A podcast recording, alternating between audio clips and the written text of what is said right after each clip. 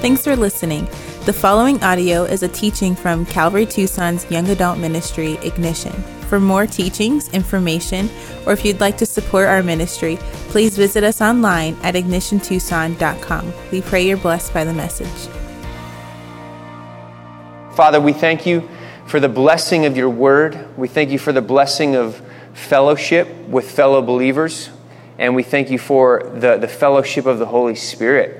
Lord, that knits our hearts together, that unifies us, though we may be from different places and different backgrounds, uh, that you bring us together, Lord God, eh, under the headship of Christ, and we are one in you, Jesus. And so we, we are delighted to gather in your name. We're excited to look at the pages of Scripture because it is alive and active. And we believe that every time we do so intentionally, you have something special to speak into our lives. So, with the message that, that I've prepared and with the text that we have before us, we ask for your blessing. In Jesus' name, amen. All right, well, family reunion is what we're going to see tonight. Jacob and Esau meeting. And Jacob, he's been on the trail back to the promised land for weeks now. And we typically forget because there's kind of a volley back and forth from Haran to Canaan, but this is like 500 miles. So he's been on the road for weeks, caravanning with his kids and his wives and his uh, herds and his herdsmen and his male and female servants. So this has been an ordeal in and of itself. He barely uh, made it out safely against Laban only because the Lord was looking out for him, but his father in law tracked him down and had some words for him. And so he's escaped the, the grips of Laban and the dangers there. He's escaped the dangers of the road, and now his next issue that he has to face is this confrontation with Esau. And if you remember, the last time they parted ways, Esau vowed to kill Jacob. So Jacob doesn't know if he wants to renew the sentiments of murdering him. So he's, he's cautiously approaching the land of Canaan. He's worried. He's wondering what Esau is gonna, how he's going to react when he sees Jacob. And so he's been preparing himself for this confrontation that is about to take place in the next couple of verses here. So, verse 1, it says, And Jacob lifted up his eyes and looked and behold, Esau was coming, and 400 men with him. So he divided the children among Leah and Rachel and the two female servants, and he put the servants with their children in front, then Leah with her children, and Rachel and Joseph last of all. So after a sleepless night, why didn't he get any sleep? Because he was wrestling all night with this stranger who we came to find out to be the Lord himself Wrestling all night, this stranger happened to dislocate Jacob's hip as well. And now he's nursing his dislocated hip, hobbling around his campsite. He looks up and he sees Esau coming his way with 400 men. Probably not the most friendly, welcoming party you could put together. And now he's worried. I don't know if you could imagine this whole entourage, this small army coming your way, not knowing what intentions they had. This is what he's seeing. And so he prepares to face Esau.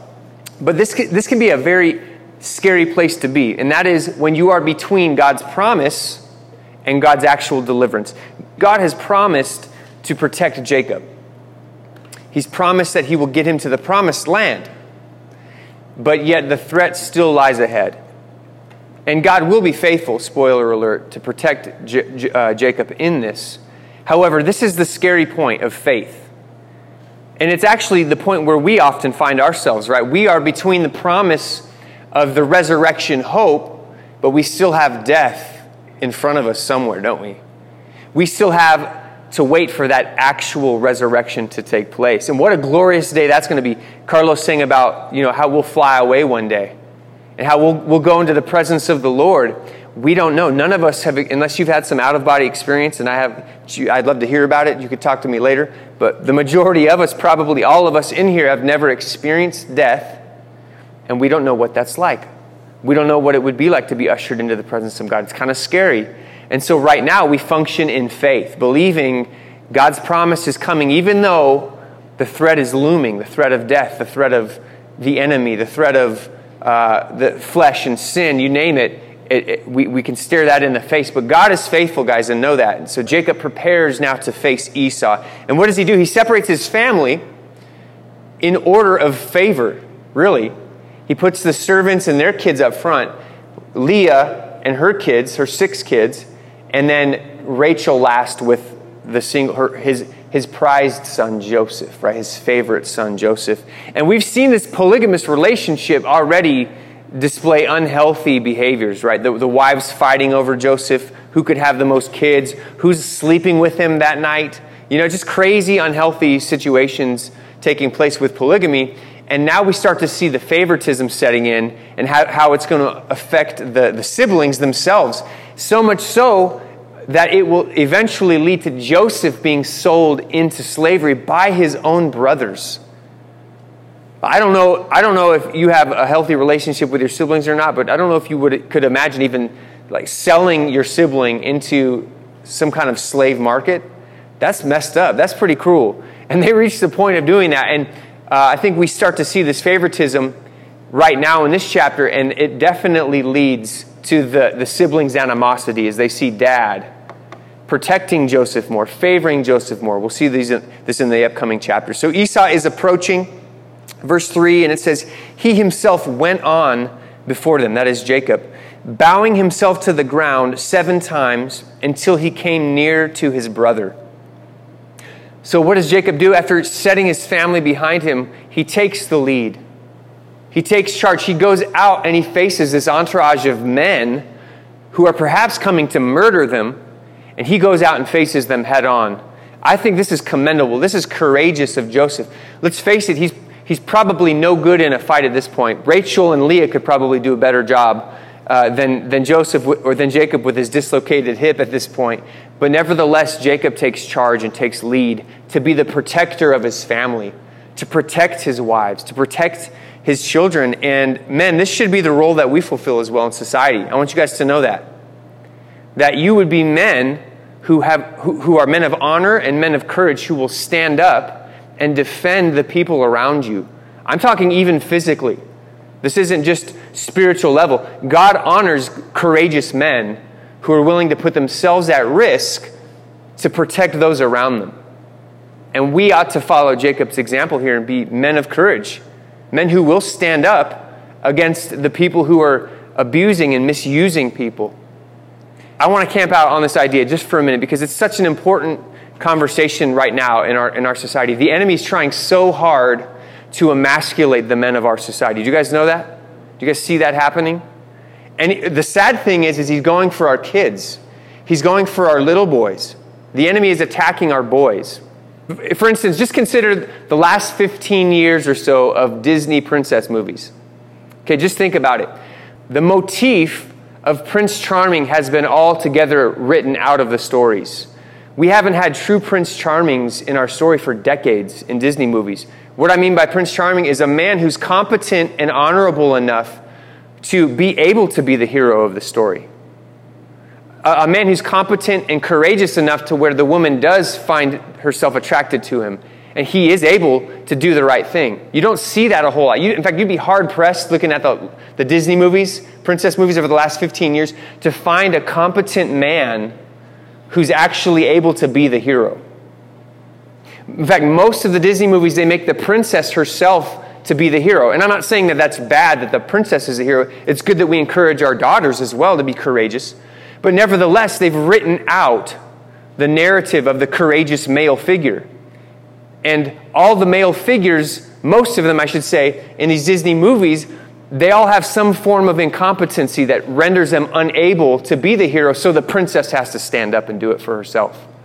The princess has to take charge, right? It's, uh, I'm telling you, go back and even just go through the catalog in your head, and you'll see what I'm talking about. It's a consistent narrative. And it's tragic because what it tells our little girls is hey, don't expect much from the men in your life. Most of them are bumbling idiots and incompetent, and just be prepared to take care of things yourself. That's really what we're telling our young, young ladies growing up. We're telling the young men, hey, the standard is pretty low for you. In fact, we're basically expecting you to fail. We don't expect you to be a Prince Charming because they don't exist anymore. It's tragic. It's really tragic what society and what the enemy is doing to the masculinity that we should be having, to true men who are mighty men, who are heroes, who are courageous and honorable, who honor women, who protect the innocent, who protect those who are even weaker than themselves. Now, it's okay to have women, like I said, to be the heroes of the story, but if you just look at the real world, guys, look at the, look at the real world situation, okay? If men do not stand up in their society to protect the people around them, that society becomes corrupt and that society falls. It really is on the shoulders of the men. That might, that might not be PC, that might sound sexist, but look around. You have countries all over the world who are either defined, they're defined by the decisions of their men. It's either a country where the men choose honor and stand up and do what's right and protect those in their community from bad people, or the men choose to exercise uh, authority over their community as tyrants, and the women and children are abused in those societies. Just look in the Middle East, just look at Africa. Look at Afghanistan right now. You think the women are safe right now in Afghanistan? No, they're not. And this is the reality of the world that without men who are going to be honorable and courageous like Jacob here, it's going to be a mess. The whole Amazon woman thing, I love Wonder Woman. The Wonder Woman narrative is awesome, it's cool, but it, it's not real. There is no Amazon women society full of women who will protect the society. There is, in fact, there is no society that is protected by the women. There is, no, there is no society in which the women have overtaken the society as the tyrants and taken control. It doesn't happen. Because by design, it cannot happen. And so, I'm not saying this to belittle women. I'm not saying this to make women feel weak or seem insignificant. I hope you're not getting that at all. I've, i tell this to my daughter as well, and I try to encourage her to understand how valuable it is to have masculine men but that she can still be brave and tough as well. I know a lot of tough women, strong women, women in law enforcement who I would not want to tangle with, right? Um, but nevertheless, they're the exception to the rule. And so I'm saying this, guys, is so, so, so that you men will understand the importance to choose to be men of integrity and to be men of courage. That we would stand up for those around us. And to women as well, especially moms, that you would understand that you should raise your little boys with the thought that it's okay to encourage them to, to pretend to be heroes. It's okay to encourage their little warrior spirits as long as we raise them to also be men of integrity. And I think that we all need to help our boys grow up to be masculine men of honor, men of courage. Amen? So Jacob takes the lead and he starts to bow before Esau seven times. It's kind of a peculiar thing, right? But what's happening here is there are these ancient letters that were discovered. They're called the tablets of El Amarna. And these tablets talk about the diplomacy between the Egyptians and the Canaanites. And in these tablets, it talks about how in that day you were to greet kings by bowing to the ground seven times. And that you would also offer gifts of the flock to them. And so basically, what's happening here is, is Jacob is recognizing Esau as a king in the region. He's honoring Esau as a king in the region. He's conveying, hey, I'm not here to rule over you, Esau. I'm here to, I, I, I want to pay homage to you. I'm not here to, I'm not a threat to you. He's humbling himself. But you might think to yourself, but isn't Jacob, isn't the promise of God for Jacob to rule over Esau and to rule over that region? Yes, it is. That is the promise of God. However, Jacob hasn't been told to take the land by force. God didn't say you were going back to the promised land and you were going to conquer it. What did God do in leading Jacob? He dislocated his hip. In fact, he, he, made, he made Jacob unable to be a conquering king, to where he just had to trust in the Lord to, to allow this to unfold. So, what Jacob does here is amazing. He, he's not only courageous, but he's also humble, and he allows God now to be the one to exalt him in God's timing. The Bible says that those who exalt themselves will be humbled. God will humble you. Those who humble themselves before the Lord, God will exalt in His time. And this is a great policy to live by. That we would be those who humble ourselves, that we wouldn't take matters into our own hands, we wouldn't strive for the victory, we wouldn't strive for our own success, but we would rather just trust in the Lord to exalt us in His time. And uh, I, I don't know where you're at in life. If there's somebody in your life who's like always trying to one up you. Someone who maybe there's someone at your workplace who's like always trying to make you look bad and try to make themselves look better than you. But if that's the case, just let them exalt themselves. Here's a, here's a grand idea let them win. Just let them, win, let them have first place.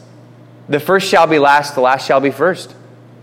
Just let them get ahead of you in the line and let God exalt you. Because when man exalt themselves, it's, it's superficial and it's bound to fail. But when God exalts you, who's going to who's going to take that away from you? Let God be the one to exalt you, just like Joseph is, or Jacob. Jacob humbles himself, and God is faithful to diffuse the situation, to protect him, and eventually establish him in the, in the promised land. Verse 4 it says, But Esau ran to meet him. And you're like, oh, here it is, Braveheart scene. They're going to fight. He ran to meet him and he fell on his neck. No, it says he embraced him and fell on his neck and kissed him and they wept. You're like, man, I thought he was like talking about like a pile driver action, you know. He, bam, fell on his neck like that, broke his neck. No, it wasn't. It wasn't like that. It's actually very anticlimactic, right? This tension is building over the last chapter or so, and all of a sudden, this potential fight scene turns into really just an emotional reunion. As these guys see each other, th- these old nostalgic emotions of growing up together just start flooding in, and God just does a work here, and they come together and they just embrace each other as brothers. It's, it's pretty amazing, and uh, which, by the way, is another thing we can learn about masculinity, guys. We shouldn't be so macho that we don't show affection, that we don't show that we love each other. And that's another word for parents, for you fathers. Don't be so macho and manly that you don't show your kids physical affection. Like you, for a father, like mothers, for, it, it seems like most mothers, most women, they're just natural nurturers. But for men, for men to, to embrace their kids and hug them and kiss them, it's really a special thing. So, men, it's not it's not uh, emasculating to be affectionate. Okay, we can be affectionate and be macho. Okay, but it's evident here that God has done a work in these two guys, because this this by all accounts should have led to an explos- explosion of bitterness to a battle. That's why Jacob was anticipating all of this, but it miraculously has turned into brotherly love. And what this tells me is that God is able to bring healing to the craziest relationships in your life.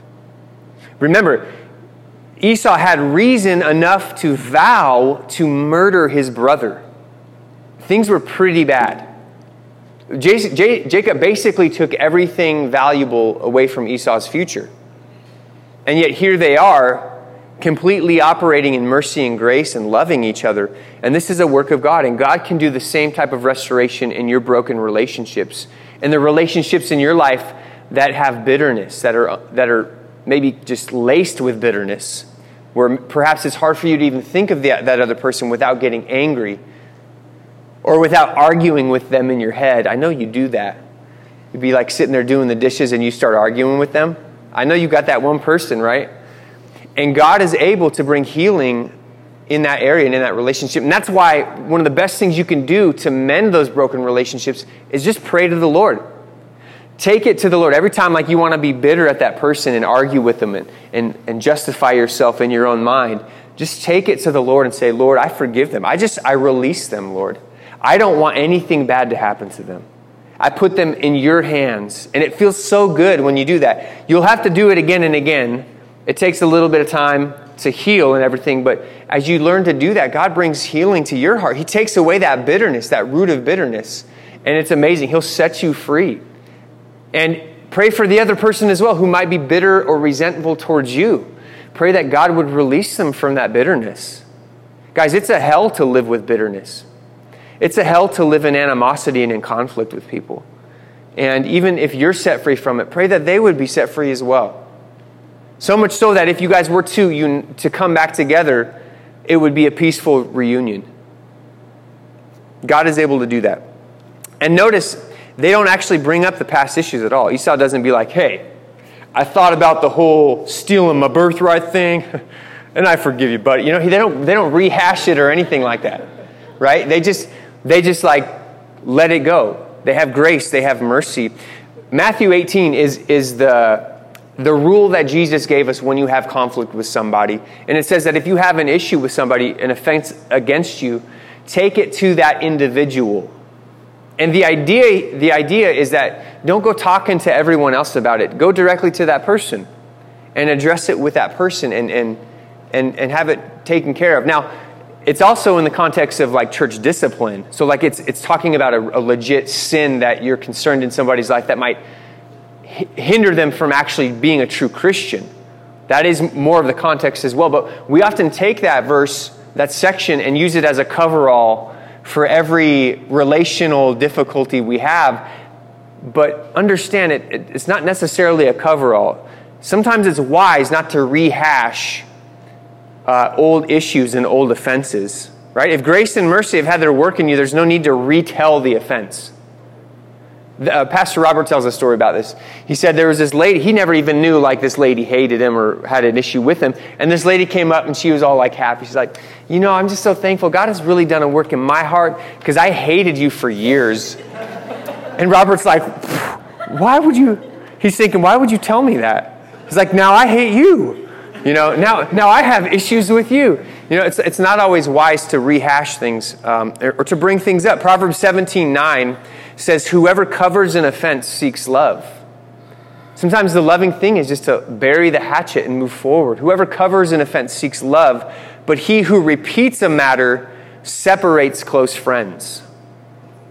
Sometimes we'll be like, hey, Matthew 18, that guy. But you're really just doing it to bring up a, a, an offense and to open up a wound that maybe doesn't need to be opened up. We have to be discerning. And they don't, they don't rehash things out. They come together in love because God has brought healing to their hearts. And God can do the same with our relationships. Verse 5 it says, And when Esau lifted up his eyes and saw the women and children, he said, Who are these with you? And Jacob said, The children whom God has graciously given your servant. Then likewise the servants drew near, they and their children, and bowed down. Leah likewise and her children drew near and bowed down, and last Joseph and Rachel drew near and they bowed down. So they honored Esau as well. And Esau said, What do you mean by all this company that I met? And Jacob said, To find favor in the sight of my Lord. But Esau said, Well, I have enough, my brother. Keep what you have for yourself. And Jacob said, No, please, if I have found favor in your sight, then accept my present from my hand. Look, by confirming to me that you really do have healing in your heart and that you have accepted me, just please, please accept my gift. Please accept my gift. For I have seen your face, he says, which is like seeing the face of God. And you have accepted me. Please accept my blessing that is brought to you because God has dealt graciously with me and because I have enough, he says.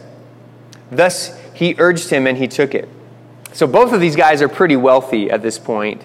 Uh, it's not a big deal. Neither of them were like desperate for more flocks, but it's really the principle of the matter. And Esau's like, "Look, I don't, I don't need, I don't need your stuff. It's okay. It's all right." But by way of cleansing, of, of clearing the air and confirming the reconciliation, Jacob's like, "No, it's really important to me that you accept this gift. I want to give it to you. I want to, I want to give uh, as a token of my gratitude to, to your favor. I want you to accept this gift." And he accepts the gift by way, in way of releasing Jacob, like saying, hey, we're good. We are good. And there is something, guys, about giving gifts and receiving gifts that reflect healthy relationships.